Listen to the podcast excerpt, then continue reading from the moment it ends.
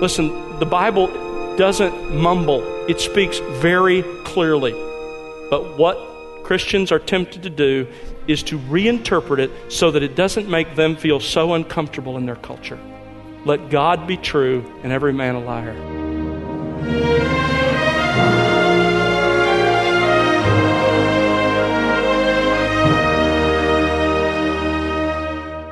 Welcome to The Word Unleashed with Tom Pennington.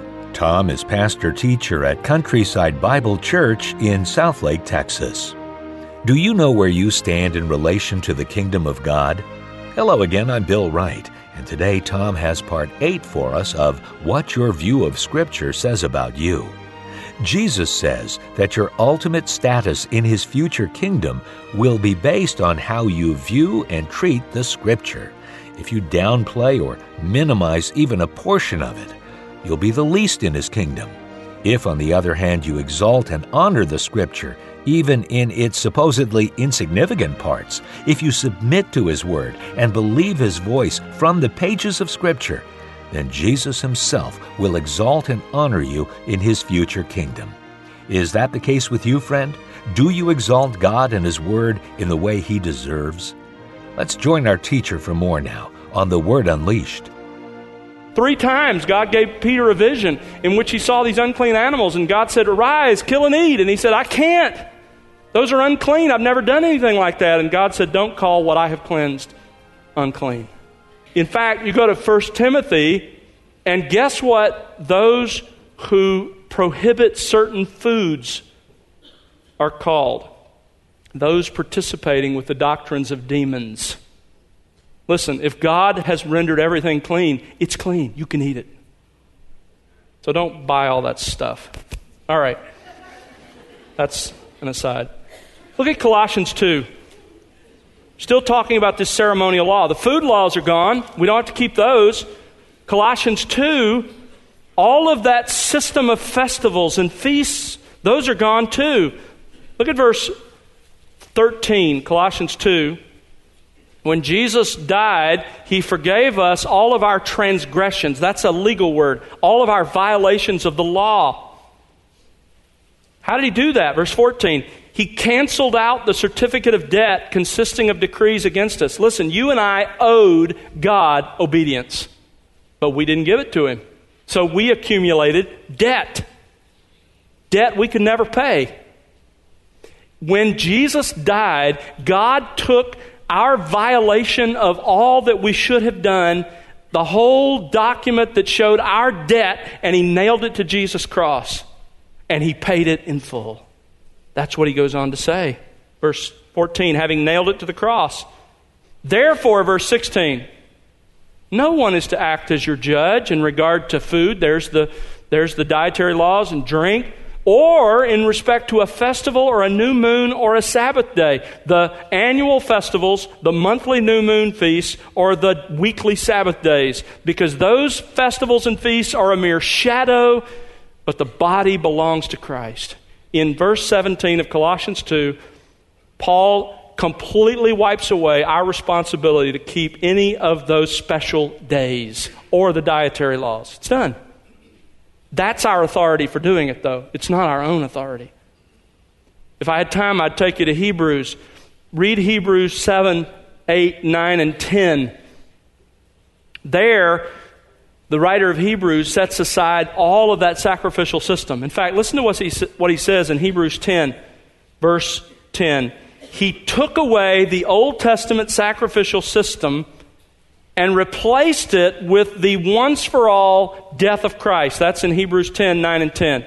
He took away the first to establish the second. He took away those system, that system of sacrifices and he replaced it with the once for all death of the perfect sacrifice, Jesus Christ. And the writer of Hebrews just immediately says that entire system is passe because it was fulfilled in Christ. So, we don't have to obey the ceremonial laws. And let me quickly touch on the other two. Although we do not have to keep the ceremonial laws, we do have to keep the civil laws in this sense. Read Romans 13. The responsibility for carrying out all those civil laws is no longer Israel or the church, it's each nation. Romans 13 says you and I are to submit to the authority of secular government God has set over us. So the civil responsibility has been translated, or transferred, I should say, to the secular government, to our government. We are responsible to them. They now have that authority. What about the moral law? It is clear in the New Testament that there were moral aspects of the Old Testament law summarized in the Ten Commandments. In fact, it's interesting. All ten, excuse me, let me say that differently. Nine of the ten commandments are repeated and reiterated in the New Testament. The only one that's not is the Sabbath command. And we just saw in Colossians 2 why that one's not, because that was set aside. The principle is still there. We're to set aside time to worship God and we're to work six days. But the specific requirements of the Sabbath have been set aside according to Colossians 2 17, 16 and 17. But the laws are repeated. The other nine are repeated and reiterated. In Ephesians 6, Christian kids or, or kids of Christian parents are called to obey the fifth commandment honor your mother and father. In James 2, James reiterates several of the commandments and calls Christians to obey them. In fact, in Matthew 5, we're going to see Jesus chooses six Old Testament laws and he brings those laws to bear on New Testament believers. He explains and applies to his disciples those six Old Testament laws that were neither civil nor ceremonial but are moral. So understand then that when Jesus speaks of annulling one commandment, he does not mean that the New Testament believer must keep every Old Testament law, including the ceremonial law. He means, and this is key, without his authorization, we must not downplay or disregard any portion of the Scripture. And the eternal moral law that served as the foundation to the Mosaic law is still binding on the consciences of both unbelievers and believers. If you're an unbeliever here this morning, you know God's law. He wrote it on your heart. You have it in His Word. And your conscience accuses you when you break it. And that is intended to show you your guilt and the impossibility that you could ever earn an acceptance with God. It is, as Paul says in Galatians 3, to drive you to Christ because He's your only hope. If you're a believer, that law doesn't gain you acceptance with God, but it becomes a pattern for your holiness and your obedience. Jesus says that the disciple who feels free to annul some portion of God's word, either in theory or in practice, is not worthy of his honor. Notice this dishonorable disciple not only annuls the commandment for himself, but verse 19 says he teaches others to do the same. He uses his influence to convince others to downplay the scripture in their own lives. How? Well, by his example, by his attitude, by his conversation, or perhaps even by his formal teaching. So, his spiritual status, he's in the kingdom. His treatment of Scripture, he feels free to annul at least the least Old Testament command, perhaps others, and he teaches others to do the same. In other words, in his life and through his influence, he downplays some portion of the scripture without Christ's authority. Now, on the basis of that, Jesus diagnoses his spiritual condition. Look again at verse 19. He shall be called. That's a divine passive. It's not that other people are going to call him this, it's that God is going to say this. And in fact, in context, probably Christ himself. He will be called least in the kingdom of heaven. The word least means lower in status, lower in quality, inferior. It's a shocking statement, really. Jesus says that the true Christian who downplays or minimizes any portion of Scripture, I myself will call him least in my future kingdom. John MacArthur writes Jesus declares that he will hold those in lowest esteem who hold his word in lowest esteem.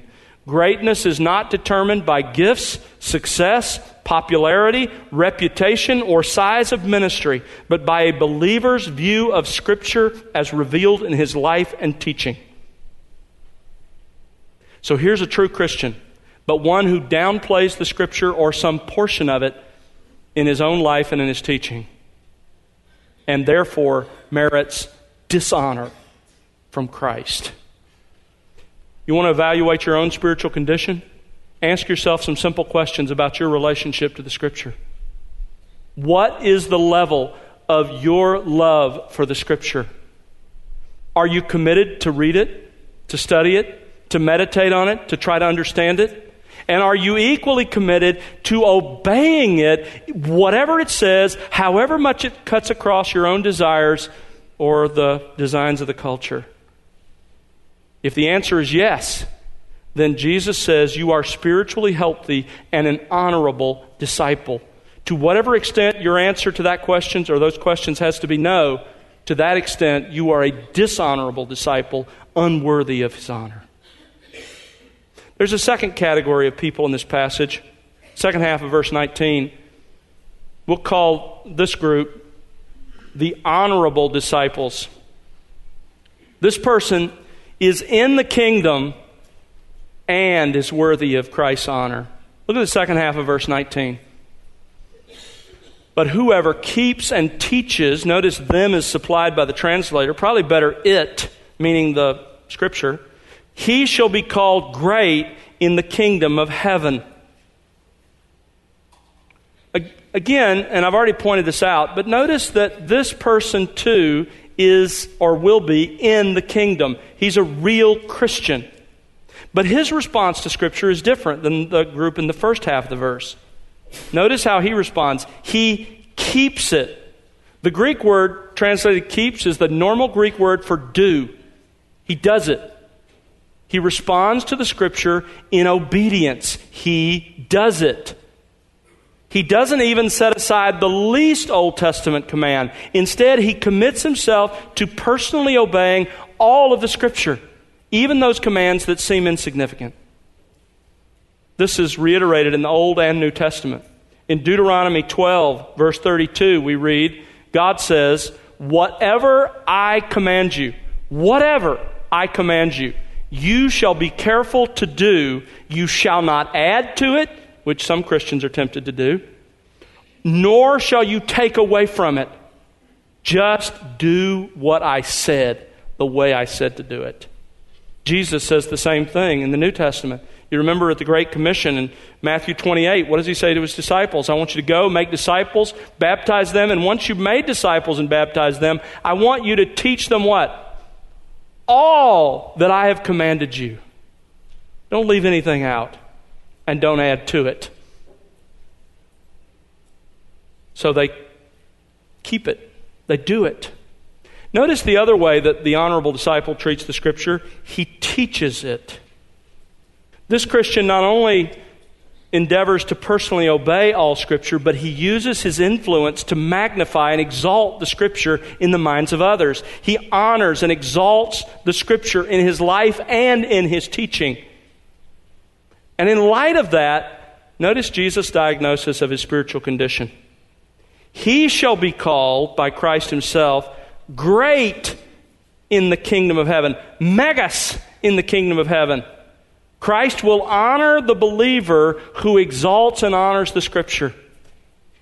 William Hendriksen, the great Presbyterian commentator, writes Although all is of grace, and nothing whatever is earned by the citizen of the kingdom, Yet his rank or position in that kingdom will depend on and be commensurate with his respect for God's holy law. Wow. The main point in Matthew 5:19 is this. The one whom Jesus will honor in the future will be the one who honors his word now. So why is this so important to God? Listen to Psalm 138 2. And I think the ESV best captures the Hebrew of this verse. Here's how it reads You have exalted above all things your name and your word. God, you have exalted above everything else your character and your word. You know what that says? God's revealed word is equally important to him as his own character. So to dishonor his word is to dishonor Him, and to honor His Word is to honor Him. Now, obviously, those of us who know God as Father, we don't want to dishonor Him. We want to honor Him. We don't want to downplay His Word. This is pretty important. So the question is how do we normally do that? How are we tempted to downplay the Word of God in our lives? Very quickly, let me give you some things to think about. Several examples. Here's how we downplay the Word of God. Number one, replacing Scripture with another authority. Maybe it's tradition. Maybe it's like in the Roman Catholic Church, the magisterium, which sets above the Scripture and determines its meaning. Maybe it's like the men at BioLogos who use science to determine what Genesis 1 and 2 means rather than the other way around. But some authority becomes more important in your life than Scripture. Has that happened to you? Is there something that you allow to sit in judgment on the Scripture versus the Scripture sitting in judgment on everything else? A second way is downplaying the Scripture for personal experience. There's so many people in today's church. I don't mean necessarily in this church, although I'm sure it's true here as well, but in the church at large, there are so many Christians who care more about their experience than about the Scripture. I have had people say to me, they'll tell me they're doing something or they believe something, and I'll say, well, you know, let's look at the scripture together and see. I'm not sure that exactly meshes with what God says here. I've had them say to me, listen, don't bring up the scripture. I know what I've experienced. That is to downplay the role of the scripture in their lives. Another way is to emphasize personal revelation over scripture. There are those, particularly in the charismatic community, who believe God still reveals things to them personally and directly today. God told me, God said this to me. That always undermines the Scripture. Because if you have to choose between God speaking to you in a 3,000 year old book, 2,000 to 3,000 year old book, or God speaking to you personally today, which are you going to choose? I'll tell you which you'll choose every time.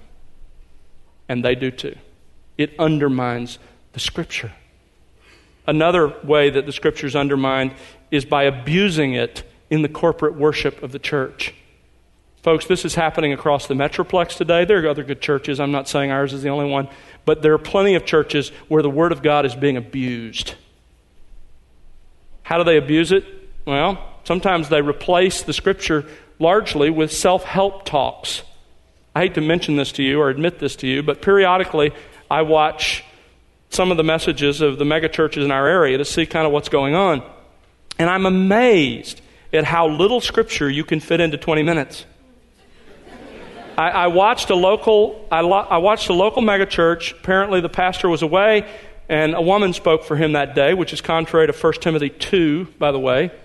But, but she spoke, and she spoke on, you know, our real problem is that we're perfectionists. That's our problem. Well, okay, it's true. There are people who don't understand grace, and that can be an issue. But I think the larger problem is not understanding what Jesus says. We're going to get to it in Matthew 5 48. Be perfect as your Father is perfect. Our problem isn't that we're perfectionists, our problem is that we're not. Others abuse the scripture by dumbing it down, assuming people can't understand it or don't want it even refusing to use biblical language, words like justification and sanctification. Others abuse the, the scripture by taking texts out of their context. A fifth way that we can downplay the scripture is by neglecting it to make time to pursue our own personal activities. I think this is the biggest way Christians downplay the scripture. It just gets pushed out by other activities there are countless activities that Christians allow to push the scriptures out of their lives. Might be career. Ask yourself this question Is it your career? Is it your school? Is it hobbies, sports, entertainment, television? For some people, it's even video games. Just ask yourself this question Do you spend more time pursuing your own entertainment and amusement every day than you do in the timeless, eternal Word of God? If, if that's true, then in a very real sense, you are guilty of what Jesus is talking about in this text. A final way that I think we downplay the scripture is by reinterpreting it to fit popular cultural ideas. We just kind of tweak it so that it doesn't sound quite so out of step. For example, replacing biblical creationism with theistic evolution, or replacing the historical Adam of Genesis 1, 2, and 3 with a metaphor or an analogy, replacing the biblical role of women in the home and in the church with Christian feminism, replacing the sin of homosexuality with the choice of a sexual preference. Listen, the Bible doesn't mumble about these things. It speaks very clearly. But what Christians are tempted to do is to reinterpret it so that it doesn't make them feel so uncomfortable in their culture. Let God be true and every man a liar. We must accept the scripture for what it says. Jesus says your ultimate status in his future kingdom will be based on how you treat the Scripture. If you downplay or minimize even a portion of it, even the least significant portion, without His authorization, you will be the least in His kingdom. If, on the other hand, you exalt and honor the Scripture, even in its insignificant parts, if you let God speak and you listen to His voice from the pages of Scripture, then Jesus Himself will exalt and honor you in His future kingdom. Now, I want you to turn to Hebrews as we transition to communion. Hebrews chapter 8. Because I want to transition by asking this question Why do you desire the Scripture? Why do you love it? Why do you desire to do it? Why does this even matter to you? Is it because you're just smarter than everybody else? No. It's because you have been swept up in an eternal covenant that God has made. Look at the end of Hebrews 8. The writer of Hebrews is talking about the new covenant and that you and I are participants in it. And that new covenant, a covenant is simply a legally binding promise. God has made a legally binding promise with you. It includes several things, but I want you to see the middle of verse 10 what it includes. This is the covenant I will make with the house of Israel after those days, says the Lord. I will put my laws into their minds and I will write them on their hearts. Listen, the reason you love and delight in the scripture is because God promised he would give you that desire and delight. The reason you will sit for 45, 50 minutes, whatever it's been this morning, and listen to the Word of God taught isn't because of me. It's because God has written the love for and the desire for His Word upon your heart and the desire and ability to obey it. And he promised to do that. But here's the good news you and I still live in the flesh, and we still fail to obey it. Look at the final promise in this new covenant. Verse 12 When we don't keep it, I will be merciful to their iniquities, and I will choose not to remember. That's what it means. I will choose not to remember their sins. And that'll be true forever. I will not remember their sins forever. That's really what we celebrate in the Lord's table. It's that you and I have come to participate through the death of Christ in that new covenant. We are beneficiaries of those promises. Let's pray together.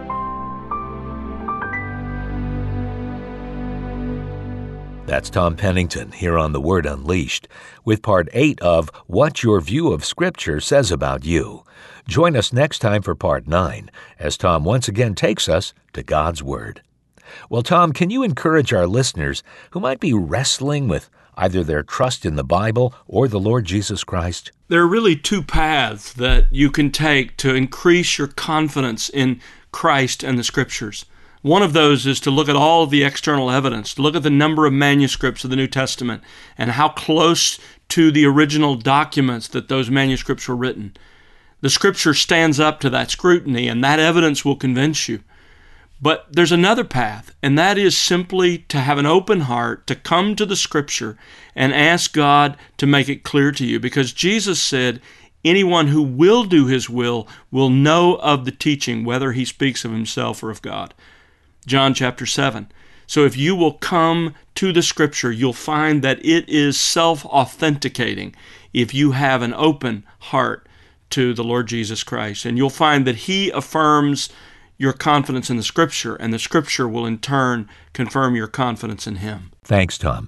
Church leadership can often seem like hazardous duty. Leaders can have both mountaintop experiences and seasons of discouragement. How can you, as a leader of Christ's church, faithfully respond to the different perspectives on leadership and the trials and triumphs of ministry? In Tom Pennington's book, Faithful Stewards, Tom identifies three key perspectives on church leadership that can help you maintain spiritual stability in ministry. Purchase your copy of Faithful Stewards today at thewordunleashed.org. That's thewordunleashed.org. And now for Tom Pennington and the entire team, I'm Bill Wright.